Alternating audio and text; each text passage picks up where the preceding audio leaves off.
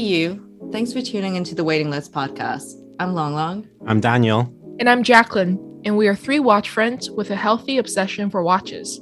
So sit back and relax with us while we chat with collectors, industry giants, and share some good vibes.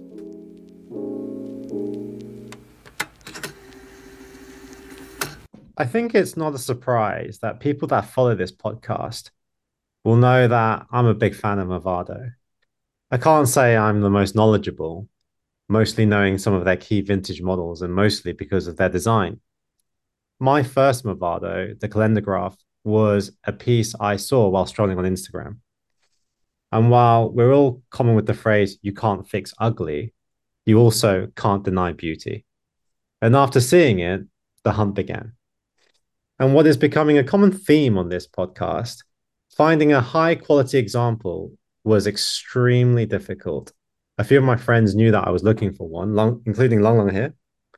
And she mm-hmm. actually saw one being sold on the Time Curator page. The truth is, she wanted it too, but she knew how much I wanted it. And so she moved aside. And after a poor negotiation, which was something on the lines of, shut the fuck up and take my money, a deal was struck. And the watch was sent to Hong Kong where I picked it up. And for those listening to the podcast, you'll know that I- am quite enamored by the piece.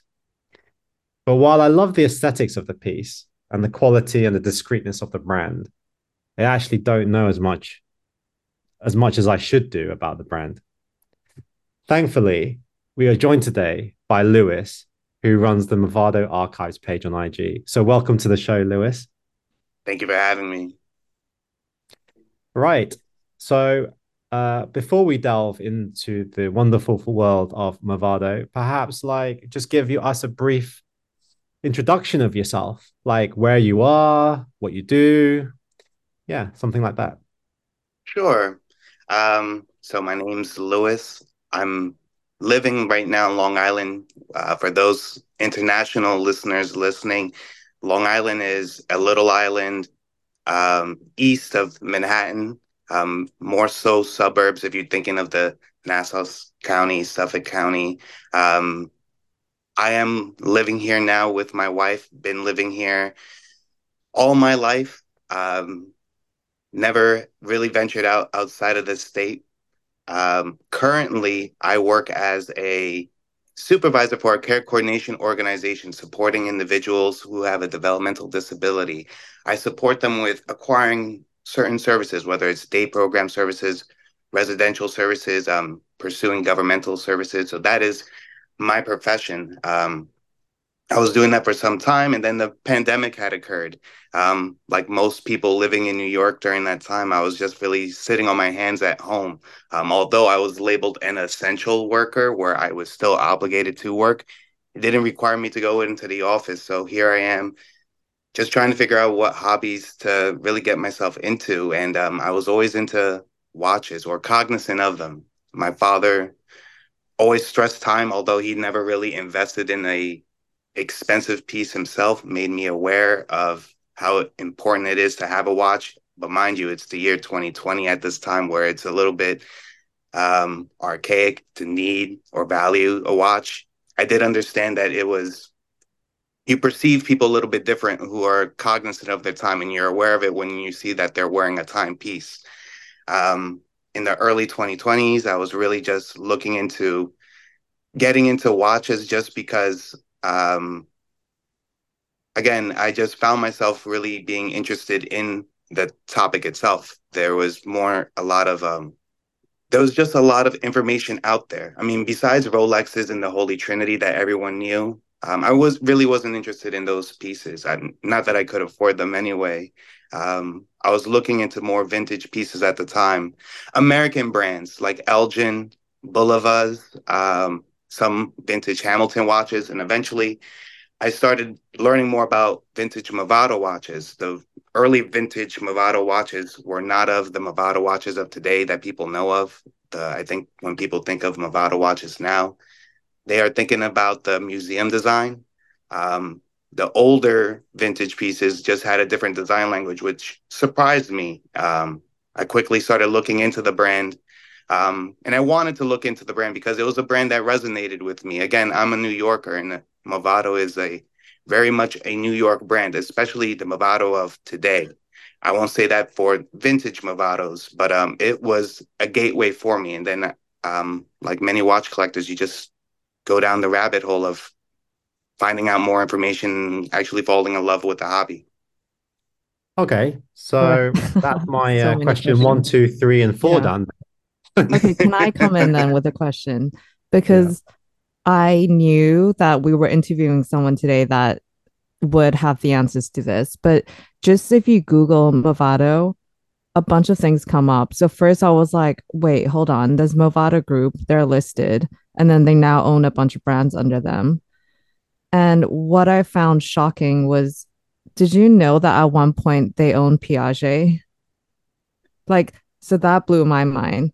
And then I went, okay, so you had Piaget's like technology and expertise, and then you had such nice vintage watch designs.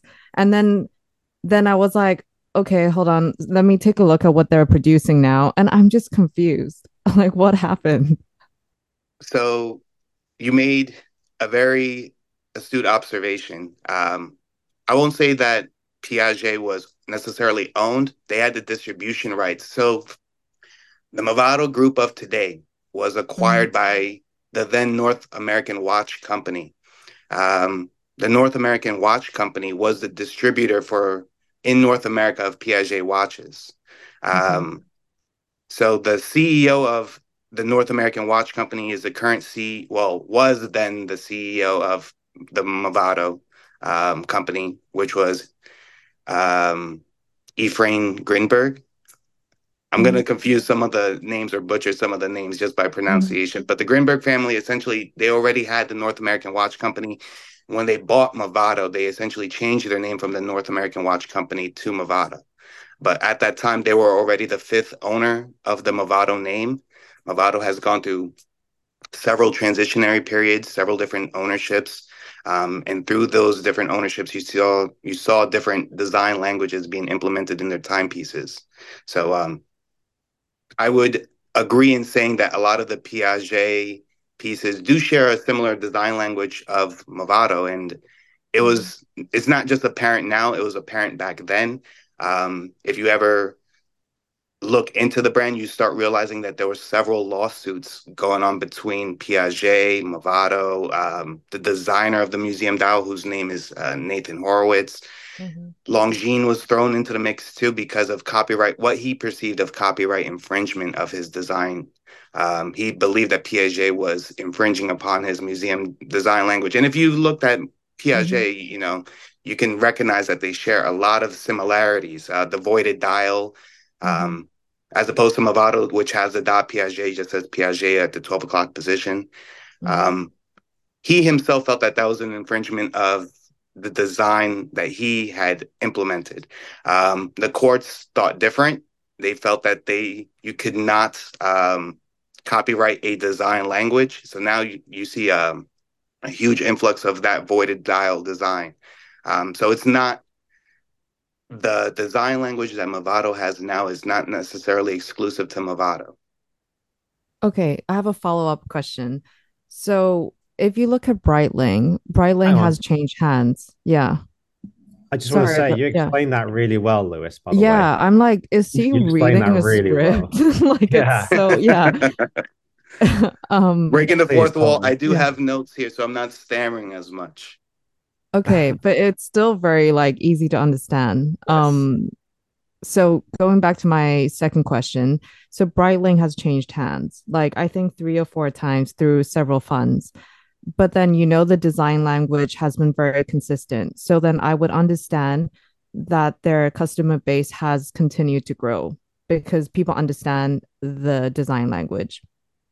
But then with Movado, you're saying that okay, it's changed hands several times, and every single time it's changed hands, the design has kind of evolved with the new management, right?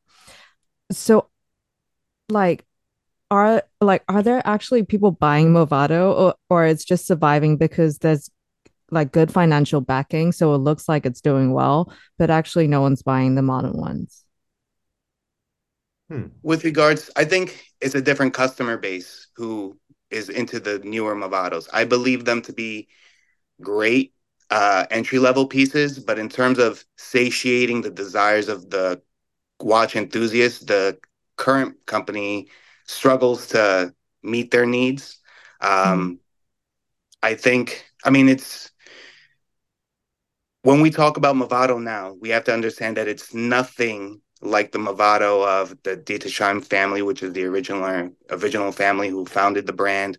Um, it's nothing like the Zenith company who were to then take over Movado in the late 60s and then maintain the Movado brand throughout the entire 70s during the quartz crisis. Um, so I do think that I do think that with Movado itself, you have to appreciate the understanding that you're looking at a different product. It really, mm-hmm. um, it really is not anything of Movado of yesteryear, despite that they claim to be. Mm-hmm. I mean, if you ever follow them on Instagram, they really try to retool their Instagram page and make it more make it resonate more with watch enthusiasts. They recently tried to take down all their pictures and they posted more vintage pictures. But me as a collector, I look at it and I think of it as so phony. Um, they they share they share no history with mm-hmm. them. Um, mm-hmm. Their history is not of that. So when a watch enthusiast looks at the current offering of modern pieces and they ask themselves, well, why can't Movado produce, you know, vintage pieces like they did in the past? The answer is that really they never did. The mm-hmm. current company never did produce those vintage pieces. So they don't they don't have an appreciation and understanding of that design language or the desire to be innovative. Mm. Okay. Hmm. So um, you've basically already alluded to the fact that uh, Movado went through different phases. And when I was on the call with you previously, you mentioned that um, the design is kind of like um, also kind of linked with those different stages of the companies like changing hands. So I was wondering if you could actually just educate me on the initial, what, what you see as the initial period or the different periods, and then um, what would you classify as like the designs or that go with that period? What's your the best designs? Um, what were they trying to achieve? Because I remember when I was talking to you about um, my own pieces, you said, "Oh, that's from this time period," and I was like, "I never even thought about that." So yeah, it'd be great if you could just roughly do that and I okay. could just sit and listen. so when I think about the Movado brand itself, although it's had five different entities that have owned it, I really think of it as four different periods of the brand itself. So the first period, which is really the most um, sought out after in terms of you know collectors looking after for their timepieces, um, was during the Ditesheim ownership of the brand. Um, that's roughly the first owners. Um, the Movado, I mean, the watch company was named after themselves, um, but they changed the name in the early 1900s to Movado. So from then to 1968, that is the Ditesheim family owning Movado. The early um, 30s or even before then, you can see a lot of tonneau pieces, a lot of cushion cases, um, really, really elegant pieces. Uh, they look more dressier. I mean, if we were to look back on it, um, I think we would, and I say we being both men and women, would feel a little bit more comfortable wearing these pieces. But I would imagine that these pieces were more geared towards women, um, just because of case shapes, how elegant they were. Um, that is the Ditesheim family, and they took pride in their pieces. Um, they were perceived themselves as being leaders in innovation when it came to their pieces as well. We talked about during the pre-interview the poly plan, which is that movement that they created, which was on three different planes that mm. allowed the case to meet the the wrist yeah. shape. Um, but even outside of that, they had the calendar um, Movados, which were again, uh, we have to be appreciative of the time. Um, revolution, revolutionary at its time. Um, then they had the M90, M95 chronograph in the late uh, 30s. I want to say 38 was when the M90 came out, which is their two register chronograph. and that chronograph, um, despite that there were chronograph movements, they were not manufacturer movements. They were Valjoux movements. They were Lemania movements. So you saw that Rolex, Patek, although they might have had chronographs, they were not investing in in-house movements at this time, and they were still outsourcing their own chronograph movements. Um, Movado had their own movement, and it was really their staple for the first 30 years um, of that piece until, until it was replaced by the El Primero. When the El Primero came, um, you can now say that they're in their second phase of that brand's history um, under the Movado Zenith Mondia group, which is the essentially the second ownership. They don't really talk about it as is, as if it's a second ownership, but when you read the Movado history book and you were to accept its presuppositions, um, you learn that as a company, if you start losing seats on a board member, you know, as as board members that control a company, if you start losing seats upon that board, you're really not controlling that company. So Zenith was really calling the shots during that merger. And at that point, Movado has really taken a step down to Zenith. Um, before you, um, during the Ditesheim family, you can say that Zenith and Movado, they're really at par. But after that merger, you can clearly see that Zenith was held in higher regards than Movado. And it translated to their pieces, where now you look at those pieces and instead of thinking that they are their own unique pieces. They more so share a design language with Zenith, or what people would traditionally think of Zenith pieces or design languages. That merger was very short lived. Um, this was during the quartz crisis. Uh, Zenith really only wanted to merge with Movado because of copyright reasons to sell their pieces in the United States. There was already a Zenith radio company operating out of Chicago um, and to be able to sell their El Primero pieces, they needed Movado to introduce their pieces to the American market. But in 72, I want to say, uh, the radio company bought out uh, the watch company. And now, having ownership of both Zenith watches and Movado watches, Movado just really became superfluous. And you can see that they really did not care too much about needing Movado.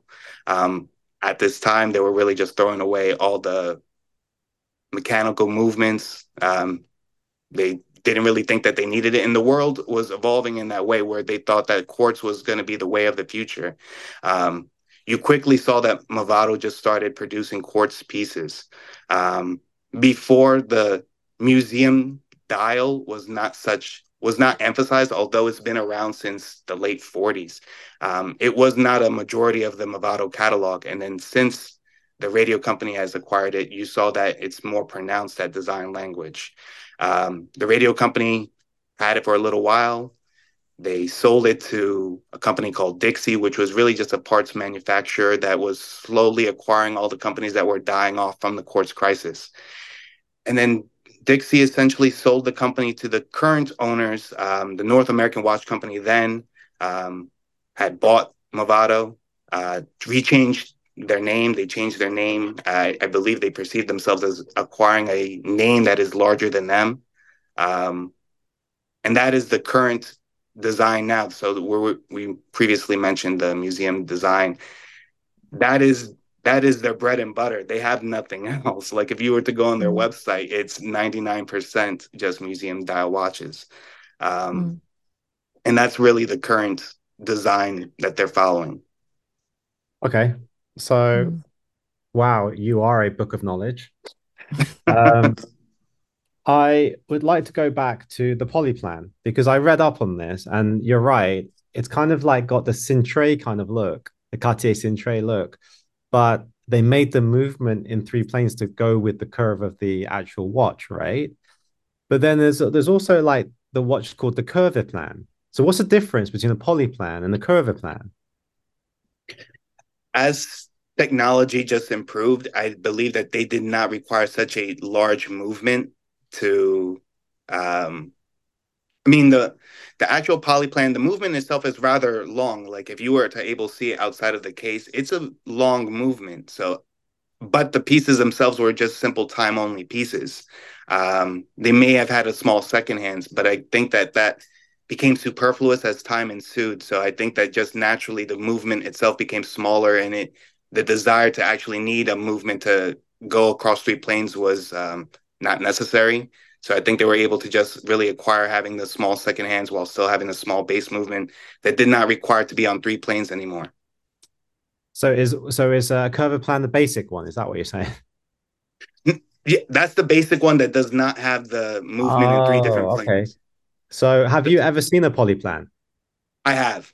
I have. And was it in good condition? Absolutely not. the the poly plan there i mean these pieces we're talking about some of them are over 100 years old. Um, yeah. they're not water resistant. So if you wore your pieces more than likely i mean especially if you were going from a humid place to not humid place you'd often see that the crystals would fog up. Uh, eventually it would lead to damage on the dials. So i've never seen one that was not redialed or repainted. Um, mm-hmm the okay. cases themselves might be in good shape, but the, I've never seen an intact dial. Even a lot of the books and pictures that I've seen, you have to be careful in assuming that that's how it looked because it's just really someone, um, again, repainting the dials themselves. Okay, have have you ever been able to put it on the wrist? I haven't. I haven't been able to put it on. I wonder the what it wears like. Yeah. How many I've seen it on the wrist. Were made. How many pieces were made? Yeah, because I'm just like googling this, and I'm like, there's some on eBay. Like, and I mean, yeah, like you said, it's been retouched for sure. The dials like looks pretty new. The cases you can the case I would think it's still original. It still looks pretty good. But they seem to be like easy to buy again, I think that they're easier to buy just because they're. I mean, the watch community is there. We're a bit snobbish. We would like to mm-hmm. have our dials not repainted and everything. So yeah. I think they just become least desirable, and thus, you know, they're just going to be sitting on eBay for some time. In terms mm-hmm. of quantity, it depends on the type of metal that was utilized to make them because they did. The standard was gold, but I yeah. do know that it was offered in white gold and platinum as well. The platinum being the rarer. Um, mm-hmm. I don't know in terms of quantity how many were produced of each one. Okay. Hmm. Cool. Okay. And I'd like to ask um, about the pieces that I have, which you know they have quite a quite a nomenclature. They've they've got like a astrograph, calendargraph, um, triple calendar, obviously. Yeah. So, yeah, please. there's several names for a lot of these pieces and i think that's what makes it challenging to actually find because if you especially if you're talking about international collectors when they start labeling some of these pieces they might be referring to their piece as a calendargraph spelling it with an f. Um, some people spell it ph at the end. Yeah, exactly. Um, i think honestly there's just different generations of the Celestograph and astrograph. Um, movado had done a poor job of maintaining the lineage of their names. Um, like if we were to think of Rolex, for example, and uh, Oyster Perpetual and OP, you know, that has gone a long way. You can tell, like when you're looking at an Oyster Perpetual, you can see like definitively when it was introduced and track it throughout the years. Mm-hmm. Movado has not done a good job of really tracking the lineage of their watches, making sure that these names are um, I mean, some of these pieces kind of transcends names. It's not uncommon to, especially during the later years, when you start looking at some of these pieces, that there's being referred to by multiple names. Um, you might look at a piece, and it's just, again, in their own catalog, they might just refer to it as a Kingmatic, which might mean anything. Um, they labeled a lot of things with just a rotary automatic movement as a Kingmatic. Um, so it's just they did a poor job of just making sure that um, their lines didn't really transcend one another. That you're able as a again, I don't think that they had in mind people would be collecting these pieces um, mm. so many years after the fact. So they probably just were not cognizant of making sure that these names did not bleed upon one another. I think they were just trying to throw anything to the wall and see what sticks. Uh, these names, they're not the sexiest of names. I mean, if you were to compare to some of the names that Rolex gave their pieces. You know, their the Movado names for some of these things are a little bit bulky. Uh, doesn't quite slip off the tongue as easy. Hmm. Okay. So which one, which pieces would you say in vintage Movado are the most collectible? Collectible in terms of desirable, or Yes. okay. Yeah. Or or or what other way? Like when you say, is there is Well, it when I think of collectible, I think of either what people desire in terms of want or what people are able to actually access. Um, so like when we talk about that poly plan, for example, that is one of the pieces that are desired, but I wouldn't say that it's necessarily accessible for people to get, at least in a good condition that they would want for their collection. Um, that is a desired piece. The M90, M95, if you're able to find a great Borgel case um, with a great dial, those are extremely desirable. Um, again, there's so many. Those are more accessible just because they've had a longer run of producing M90s, M95s. They had 30 years essentially in producing this movement uh, and configuration. So you can find a slew of them on like Chrono24, eBay, even on Instagram. You can find several people trying to sell their pieces. Um, you have to be a little bit careful with them because there is a lack of information and with that lack of information people don't necessarily know what they should be looking at you're assuming that this dial was the original dial and or it looks like this originally when it may have not. Um, Rich Fordon of Hodinkee actually great um, wrote a great article for Rescapement a few years back about the different generations of M90s and M95s. Um, essentially, there's three different generations of them, and they all have their own aesthetic. Um, you know, some of them have the actual Movado chevron logo. Some of them just have different tracks around the um, around the case. Um, but those would be also the more desirable Movados as well under the Ditesheim family. Um, people are interested in also retail stamped pieces. So like it's not uncommon to see a Tiffany and Co. signed Movado, a Cartier signed Movado. I've had one in the past. Um, several retailers. Um, Movado was not shy in letting other people just throw their name on their pieces. And I think it says a lot about how confident they were that they were just allow a jeweler to just throw their name on their dial. Um, with the Zenith Movados, I would say that the more desirable pieces are the El Primero Movados. Um, so like the Astronic, if you were to find that in steel, uh, yellow gold is the rarer one. I believe that only a hundred of those were actually made.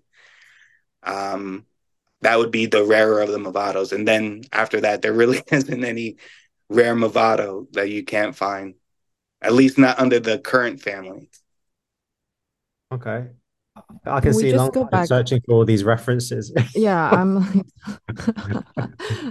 I'm like making notes on Word right now. Um, can we just go back for a second? Because I'm still kind of confused. Like I understand you're American, so you have an attachment to the brand, but there are a lot of other American brands that have very like long histories, like Bulova, Hamilton, but Movado doesn't seem to have strong history. So I'm like failing to understand why you like the brand. So I wouldn't say that Movado has a strong American um, tie, at least not the original brand. I myself, again, I I'm a New Yorker, so Movado has a bigger presence here in New York than I guess elsewhere throughout the country. Um, I was born in the late 80s, but really I identify as a 90s kid. And Movado is really Mhm. just a staple of 90s New York fashion. Um, you know, the way people wear New York Mhm. Yankee hats, Timberland boots. Mhm. You know, Movado is just one of those brands that I identify as being a New York brand because of that. Um, rappers would rap about Movado and everything. So I was just very cognizant of the brand. And I think, I mean, you guys know when you're looking up all these brands, especially as a new enthusiast, you struggle even just saying the names. So just Yeah. finding a brand where you can at least Pronounce. pronounce the name goes a long way. Goes a long way. Okay. Okay. Um, I'd like to know because you've got, is your collection exclusively Movado? Currently, yes. Currently, yes. Okay. And is there a reason why you've decided to collect like that? Like, are you really just looking at with other watches? Are there no other watches from other brands? Like, yeah. Um, as of right now, I really do not look at any other brands. I do not care to look at them. I know to a degree what they're doing, like bigger pieces and whatnot, the ones that have more notoriety, but I have no interest in collecting them, at least at this point of my watch collecting. Um, I identify as a collector. So I'm just, as opposed to an enthusiast, which I believe would allow someone to just go from brand to brand and just pick whatever they, they, their heart desires. Me as a collector, mm-hmm. I'm just trying to, what satisfies me um, is really just trying to find great examples of Movado itself.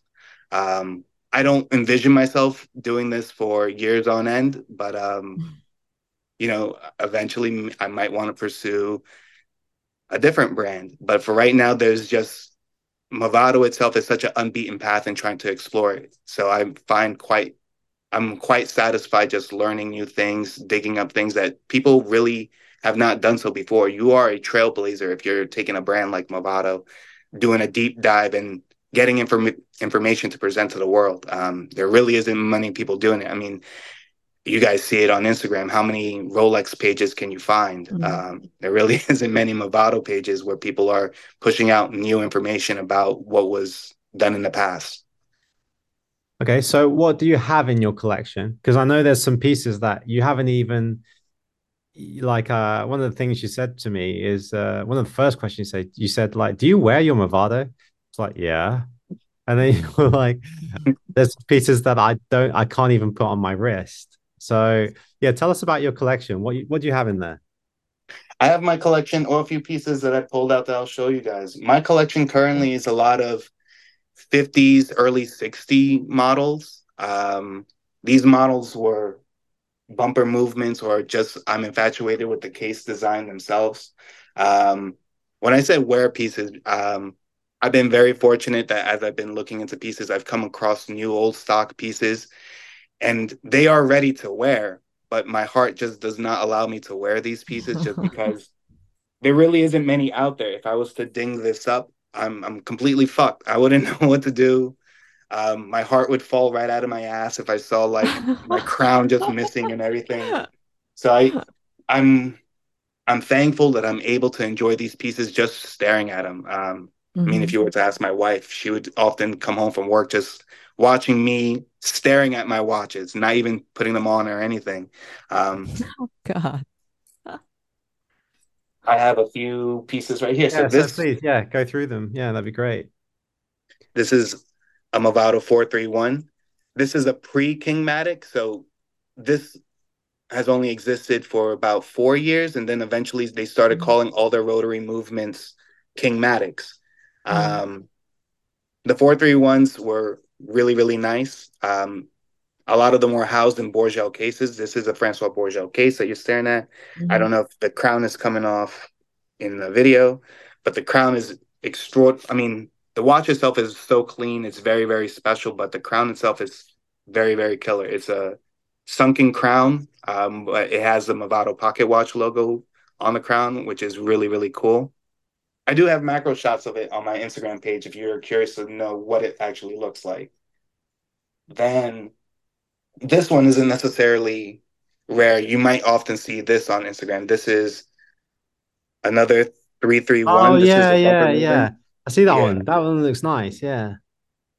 It's really, really cool. If you're able to find one in good condition, um, they're so worth it. It com- all of it, it's in 18 karat gold. Uh, I have the yellow gold variation, um, hobnail dial, so you can see it raised a little bit. It doesn't look good in video, but in person it's just top notch. And then when you're looking at your watch, like during the sunset and everything, and you get to see the sky play with your dial, it's just extraordinarily beautiful. Here, I have a jumbo piece. This is my favorite piece here. This is another 331 bumper movement what I love about this particular piece is just again the case shape. It's rather large for its time. Um, I would I timed this early 50s. Mm-hmm. Um, but for case shape or case size, it's really um, unusual for its time. Most pieces were really teetering around 35 millimeter max. This is around 36 and a half, which doesn't sound like it's a big difference, but it's accentuated more by the narrower lugs. Uh, these lugs are 16 millimeters apart, so it makes the case size look a lot more bigger than um, the other watches of its time. I see that on your page. Um, you have definitely changed the straps, right? So, what were the original straps like? Um, so on the the Borgel case one that I showed, it was really these non. I mean, I would not desire or wear it with that strap. It was just this really crunchy, all black, uh, not exotic leather strap. Um, mm-hmm. Did not. I still have the strap, but it just didn't age well and wasn't ready to be worn. Um, it probably would have fallen off my wrist had I tried to put it on. but they just came. A lot of them came with just these um, very boring black straps, mm-hmm. And I just opted to have exotic leather on my watches. Mm. okay. Is there uh, any more in your collection that you would like to show us? I have this saucer UFO like. Now, this was just a regular manual movement. It has the rose gold indices and hands, um, stepped case, sunken crown. This is quite lovely as well. This I've never worn as well. I mean, I should I should talk about some of the pieces that I haven't worn. I haven't worn my jumbo. I haven't worn the Borgel case. I haven't worn that one. Um, here's another. This one I have worn. This is another bumper 331. So why'd you like this this bumper 331? So I in general, I love the bumper movements. It's a different feeling. Uh, if you ever had a bumper automatic movement, you've actually, when you're moving your wrist, you can feel the ting, you can feel the weight just hitting your case, and it's it's quite pleasant to actually feel it. You, you know, you want to I mean, like any other automatic watch, you like feeling that it's alive. You sometimes like hearing it tick when it's really, really quiet in the room. These is the same thing. I just like feel the feeling of it. Um, they're extraordinarily flat. They were advertised as the thinnest movements during its time, so they sit rather well on the wrist. They're not bulky whatsoever. Um, so they're quite comfortable to wear as everyday dress watches. Um, but yeah, I just I really just enjoy the bumper movements just because it's a little bit it's more special compared to the rotary movements that you're seeing dominate the market today. Mm, okay. So how does that bumper movement work?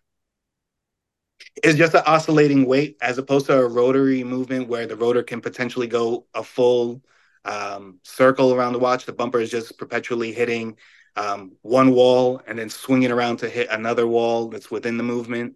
So you'll hear it ting and everything. I, I'm, gonna see if I can shake it so you can hear it ting. I don't know if it you can hear it, but yeah, you no, can. You can. I can't. Wait, can just yeah, it just sounds like a fork hitting. Yeah. Can you hear it? Not anymore, but just now, the first time he did it, it sounded like a fork hitting the side of um something metal. Okay. I can see this um this jump hour on your page. That looks pretty cool, man.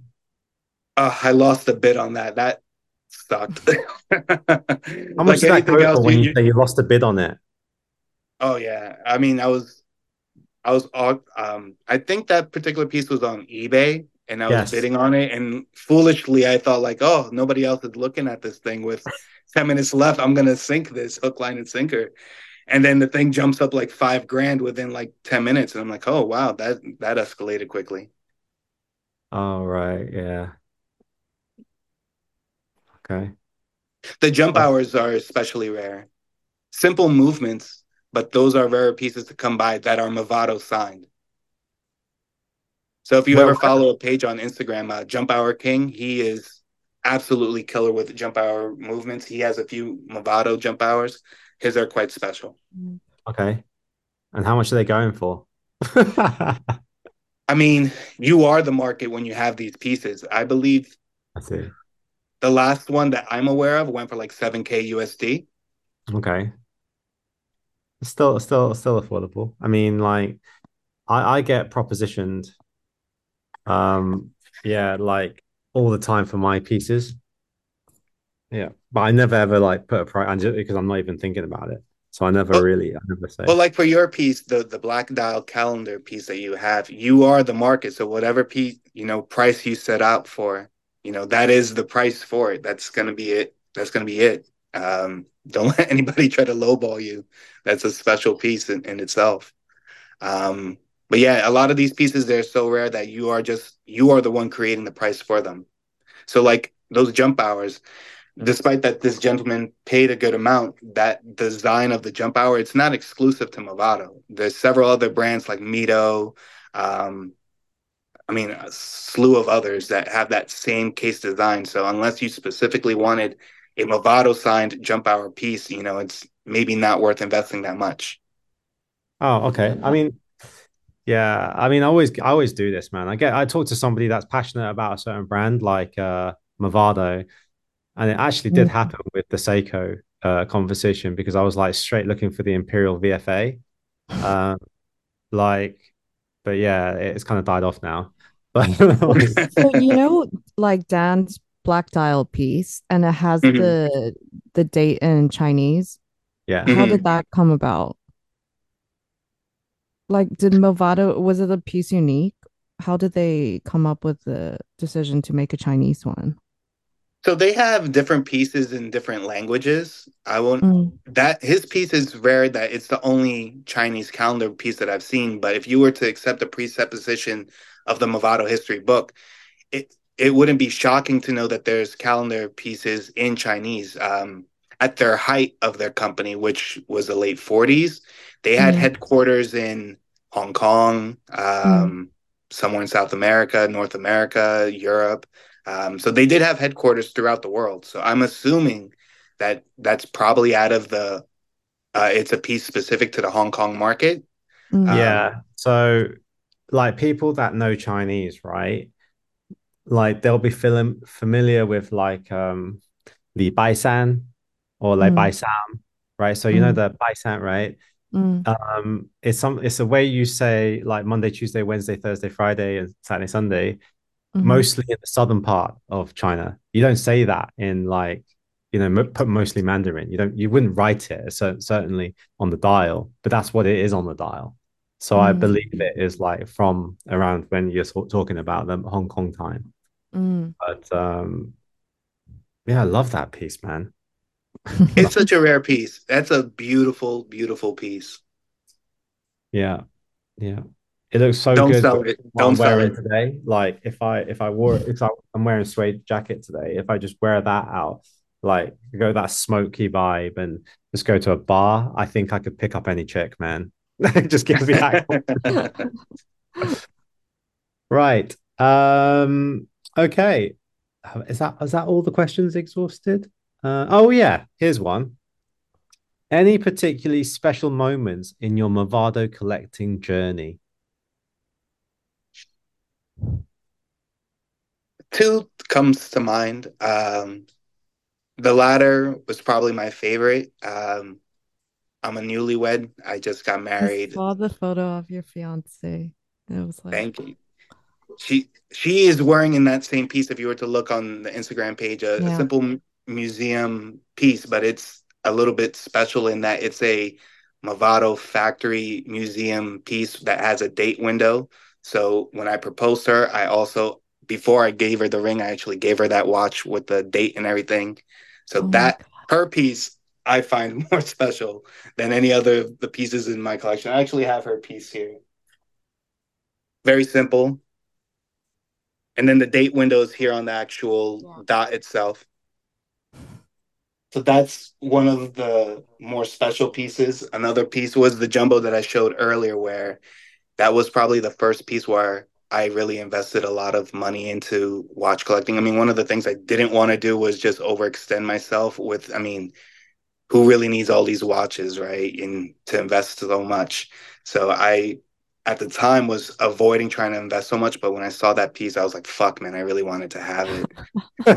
And I, I was bothering I was I was bothering the seller for a few months and he was just unrelenting and he himself he didn't really wanted to sell it either, but finally I kind of he begrudgingly was like, you know what, I I kind of sense that you would be into it. Let me. He set a price that I think he didn't think that I would agree to. Mm-hmm. And when he did, he I think he just was like, "Fuck! Now I actually have to sell this piece."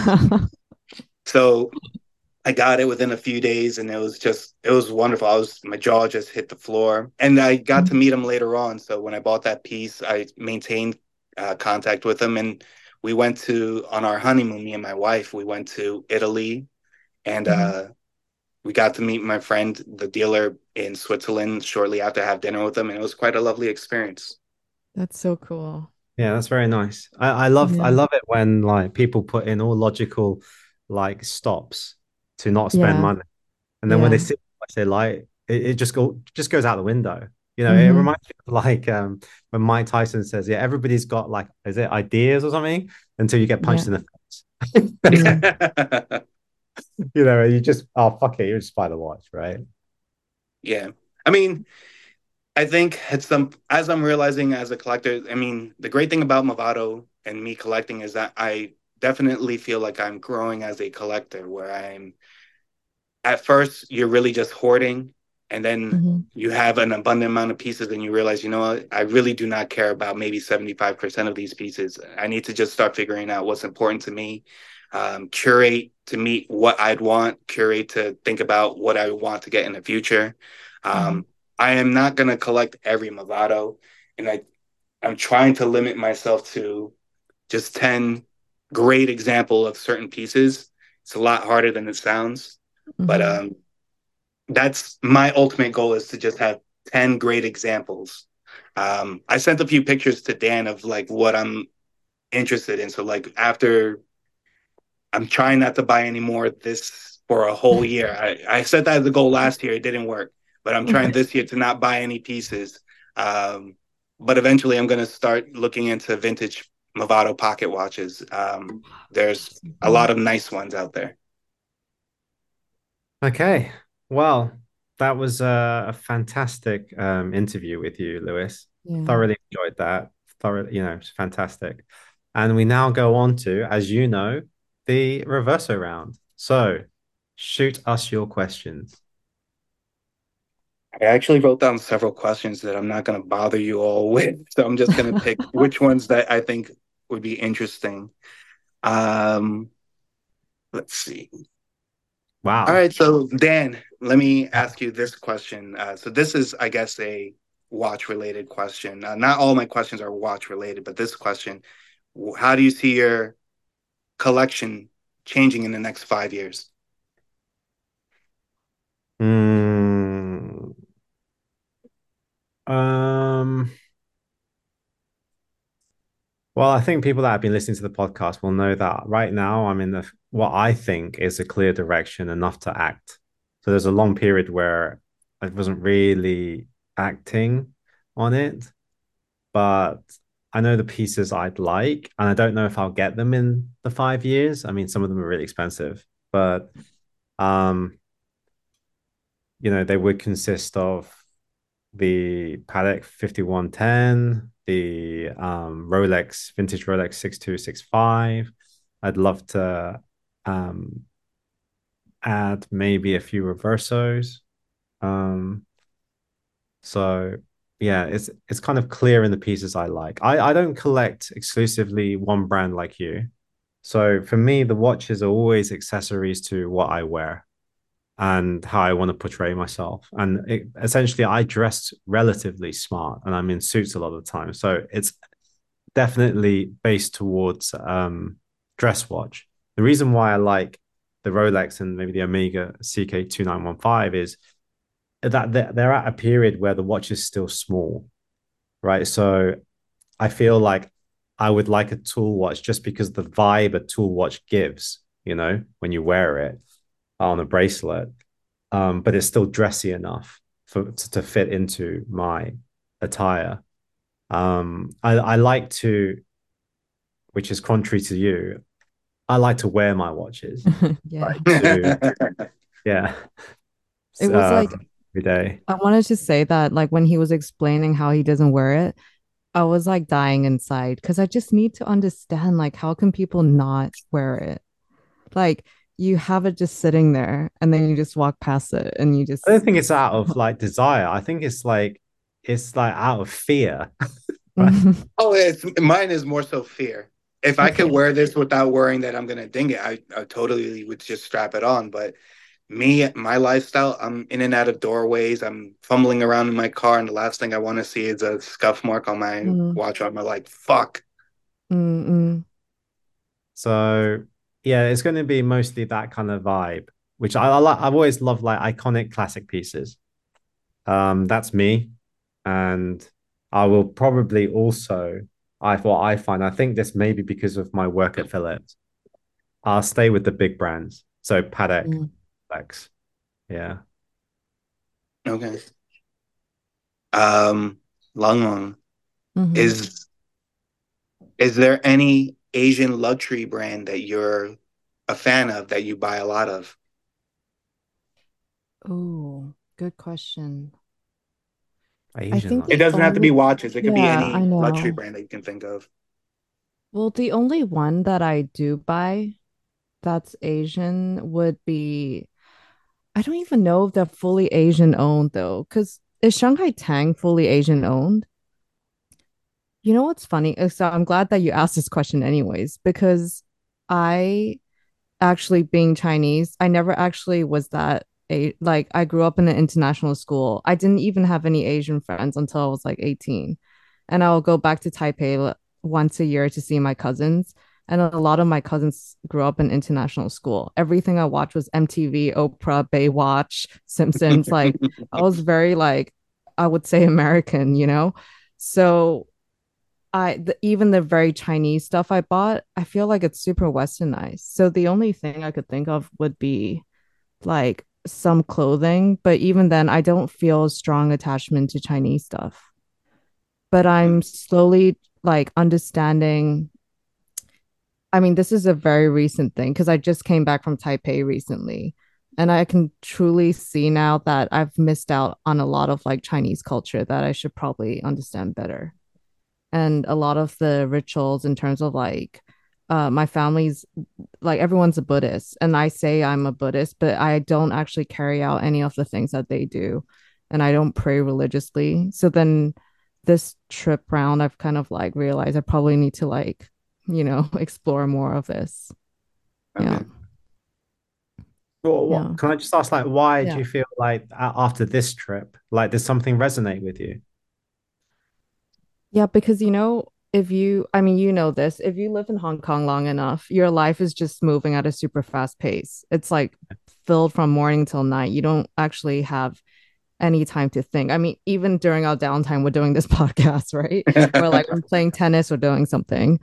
Um, so going back always puts my life into perspective in terms of like there are a lot more important things in my life. And then just seeing my grandparents and also being like, okay, you should have more faith and have more like focus on religion and other things other mm. than just being pr- productive, which is like my biggest problem. Constantly mm. worrying about how I'm using my time. Mm. Yeah. yeah. yeah. What All is right. your perception of Asian luxury, though? Oh, okay. This is the okay. So Dan, you can help me answer this, but this is my. Uh, I think in terms of Asian luxury, so minus Japan that have perfected a lot of things, like even up to chopsticks and like uh, tableware and whatever. Um, if you go to China, I always say hardware is there. So hardware, as in you see the buildings, they're like, whoa, it's nicer than most countries software, which is like the people, I still feel like they need like 10 years. It just doesn't match up.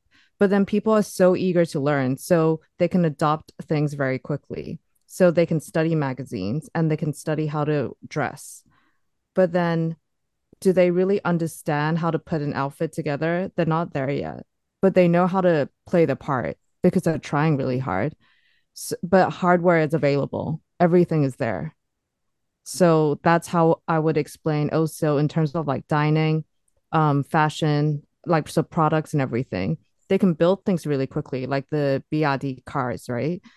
But software, so service and um, the technology in the car, it's still a little bit behind in terms of like the US, anyways, in my opinion. Hmm. Yeah. Mm. I I think um, that you see, when you talk about luxury marketing and branding of brands, right? Let's say just on the Swiss watch industry, it's all European. You talk about the fashion house, it's all European. And so you've got, if you add that up cumulatively, that is an incredible amount of marketing, not just marketing Louis Vuitton, marketing Europe as being the place to go for luxury. Mm. I don't think that, you know, in people's minds, when they think luxury, not just Chinese, but most people in, uh, in the world, they think China as luxury. But there are things that Chinese do value in luxury, such as like, you know, super rare jade, super rare like redwood, you know, that, Mm. that things that perhaps don't resonate like abroad. That um those things are actually manufactured in China and have like everything that all, all these luxury brands has like a really deep history and heritage and craftsmanship, right? Where it comes from inherently within rather than I took something from elsewhere and I made it cheaper, right? So I don't think brands try to because it just seems an unwise battle to fight to like go for extreme luxury if and to be honest most brands make more money like by appealing to the masses and selling Mm. quickly so i don't think they feel that there's a need to go for luxury but certainly chinese can appreciate luxury when it's something that they understand like Mm. uh jade and redwood Mm. right okay do you, oh We're you feel like you'll the- ask another question I mean, I have a whole Bible full of questions here. I don't know how long we want to drag out the reverse around. All right. Um, we'll give you one more. Okay. Would you rather, this question is for both of you. Would you rather know why or how? God, that's deep. Man, he really fucked us over here. like he definitely listens to the podcast. I definitely want to know why. Because I'm definitely someone that just needs to under understand the psychology behind anything. And I've always said this to Dan if you kill someone, I'll have your back, but I need to understand your motive. And as long as you come to me and you tell me the truth, I'll cover your ass, but I need to understand why. So I don't care about the how something happened as much as someone's the mental state and what they were thinking. Hmm. Yeah. Why or how? Okay. Without the, it's a deep question that I would say requires deep thought, which I'm not giving right now to the question. But I'm my initial sway would be onto how. Just because I'm naturally very inquisitive, on curious, on um lots of things. So so one part of my job, right, is obviously like I see clients, right? And and you know, they most of the time they they're in an industry that they know very really, really well. And they talk to me about it. And I find it the most interesting thing ever. You know, they could be like doing something that on paper looks really boring, but once they go into the how, uh like I think they, they've got me, you know. So I'm just okay, naturally yeah, Dan, what taking if I killed someone and then you and I was like, Dan, I killed someone. Would you be Yeah. like, how? Or would you be like, why? Well, actually, maybe how? I mean, like, how did you do it? How did Okay, you do it? Okay, Like, fine. was he like, well, how did you do it? Like, Mhm, but that my first initial thought would be, you're fucked. mhm. But then I'd be like, yeah, okay. But then if you told me what, if you told me who, I'd be like, oh, I know why. Okay, okay. That's a good answer. Right. then. So, okay, good fun. Let's go to the pump push around. Number one, one thing off your bucket list. I would like to travel to an Asian country. I've never been to, I mean, there's so many countries in the Eastern world I have not experienced. Um, and I have family who's in the military that's gone all over and they've just shared pictures. So I do want to go to Japan. I do mm. want to go to Hong Kong. I do want to, I just want to experience outside of the Western world. That's Okay. cool. Why does Shanghai always get left out? Because it's not exciting. Hong Kong Yeah, it is like, you you that just like is addicted to like escape rooms, man. It's yeah, like I know, but it's like, you know, Hong Kong's like old and new, you know? right, number two, the most rewarding part of your job. The most rewarding part of my job is that I tangibly can see a difference being made. You know, it's not wishful thinking like everyone wants to. I mean, everyone hopes that their job has meaning and it somehow uh, translates, but I can Mhm. Actually see uh, firsthand um, that what I did made a difference in these people's lives. The people that I support there, an at-risk population, um, the developmentally disabled, they're individuals that are diagnosed with autism, um, a form of intellectual disability, Down syndrome, what have you. There's so many, but um, a, a lot of them find difficult i mean it's difficult for them to live an independent life so to be able to step in and support them in that realm is very satisfying Okay. Next one. If you weren't doing your job right now and could pick any job out there, what would it be? like a dream job what would be my dream Mm. job Yeah. Yeah. Mm. I Shit, think I wanna be a that's like stunt long way double. to ask you. Huh? What? i think i would want to be a stunt I would have never guessed that. A stunt double. Okay, for any particular actor or actress? Yeah. i mean i don't think i look like anybody You could I be think Vin I- Diesel if you like shaved off your hair. well that's true because they, they would only need to see like the back of my head as they take a punch to the face right so i could do But that why, why why would you want to do that? Like, why is that? I think I would be really good to take like a punch in the face or like fall down the stairwells. I don't know why. I think I'd be really good at doing that without like getting myself too hurt. Cut. Let's have that over again. Right, next one. New York, best food. Pizza. Where? Pizza. Where? Which one then? So with pizza, you have to be very I mean, I'm very particular. I would say even some of the best pizza is not necessarily in the city. The place that I go to is somewhat close to me on Long Island is called uh, Villa Montes. They have like I think 60 different toppings that you could put on a pizza. So I often opt for the bacon sliced pizza, bacon bits on a pizza. Oh, that that was such a stupid question to ask when someone I know. Right. I, I I like to ask, right? Like, how often do you have pizza? If it's that good.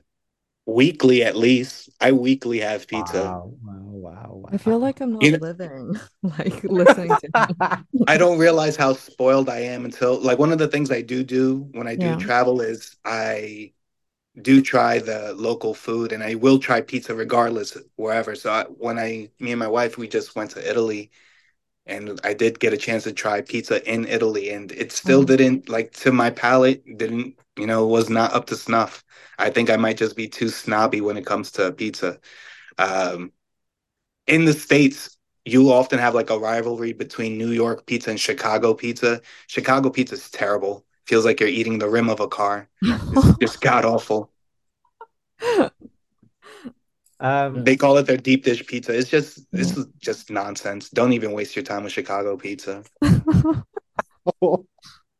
right. Can I ask, like, are there any some tricks that you can do to salvage a pizza that's been left overnight? Oof. Wait, like you mean ways to heat it up? Or not just heat it up, make it Yeah. taste as well. I know people who like cold pizza. I would opt to eating it cold as opposed to trying to heat it up because it's What? like how old of a pizza are we talking about? I mean, anything Yeah, more than how a day. Just over, throwing- over- like you just like bought one, and I mean, I mean, man, if it's over two days, I'm not touching that. But I mean, like, if it's just you had it the night before, yeah, the night before, you wake up and you see it. Ugh, that's not a way to eat. That's terrible. I would Yeah. it's going straight into the bin. Is it Okay, getting for eaten people in- going straight into the Yeah. bin? if, if it's not if I don't eat it that same day, it's going straight to the bin. It's going straight to the garbage. I don't eat leftovers. I'm very snobby in that way. Like it's just a different it's a different taste and complete like I know people who will tell you like lasagna tastes different, you know, even Mhm. a day older and it tastes better. But for me, I rather have things fresh when it's made or heated up. And if not, it's going straight into the garbage. You're Okay. making me rethink how I live my life right now. Hang on. Do you do you finish everything, Long? Yeah, I do. Because I hate wasting food. Yeah. So I was gonna tell you, you can even put it into the sandwich grill. Like you can actually like press it down. It just looks Like a weird. panini press. Yeah, Like a, but it melts never- the cheese. Yeah. that's interesting. The next one. Your strongest pickup line.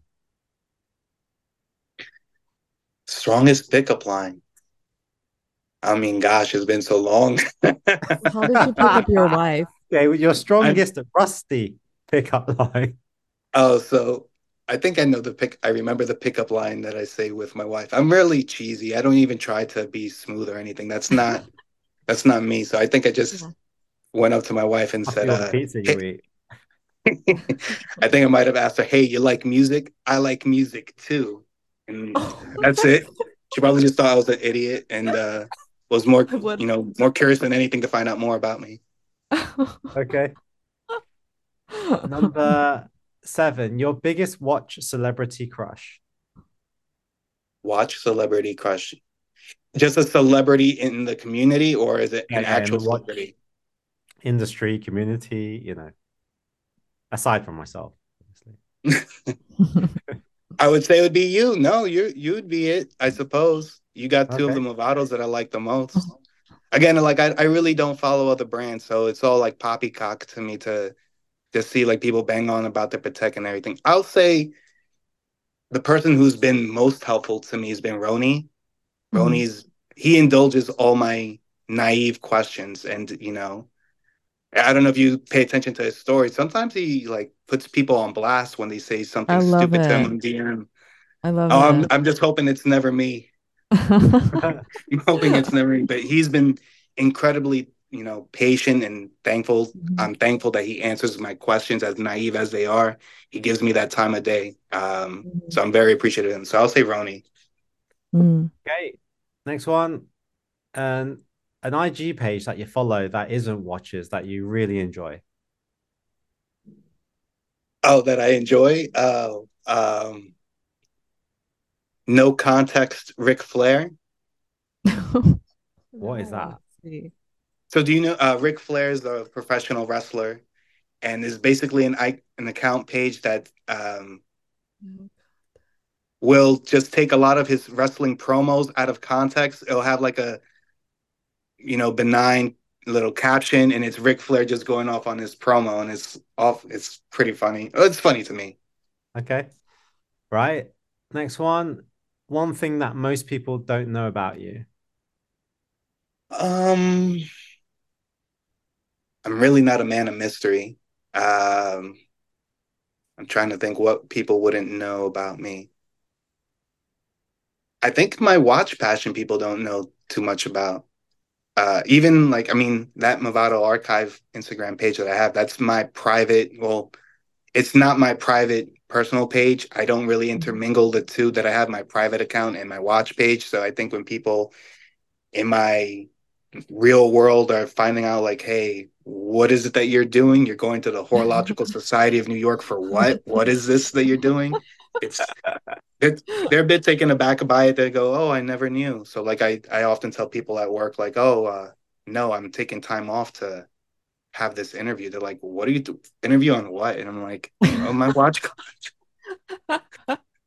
So That's to explain funny. to my coworkers why I'm Yeah. taking off today to to do this, it's eye eye opening for them. That's Right. so funny. Um, next one. One thing that you loved about your childhood. I love how there was no phones involved in my childhood. Like I did not grow up with I mean, I'm 34, so when I basically got out of high school, the iPhone 1 just became available. So I grew Mhm. up in an era where you really had to you called someone's house if they didn't pick up, you just either assumed that they'll know that you attempted to call them or they're dead or whatever. You just had to live life. You never kind of just stayed sitting on your hands. You kind of just always was around out and about trying to explore the world. You're not on a mobile mm-hmm. device that had internet. Like mind you, the internet really didn't become accessible to me till I had a cell phone. Like I did have mm-hmm. a desktop, but I didn't sit on my desktop all day. Mm-hmm. Um, mm-hmm. So before I was, I think I was just more social in my childhood, just going out and being a neighborhood kid. Okay. Well, that was the last question, the last pump push round question. So it's the end of the interview. Thank you very much for Thank agreeing you. to do this. I had a really mm. great time and uh, look forward to checking out your page. Um, for those that um, would like to know more, they can reach you at where, Luis? My Instagram handle is Movado underscore archive. Yeah, and I think if you've listened to this podcast, I think uh, Luis is very approachable and a fountain of knowledge on Movado. So we'll see you on the next one. Thanks again, Luis. Thanks again, Long Long. Good night. Bye. Bye. Bye.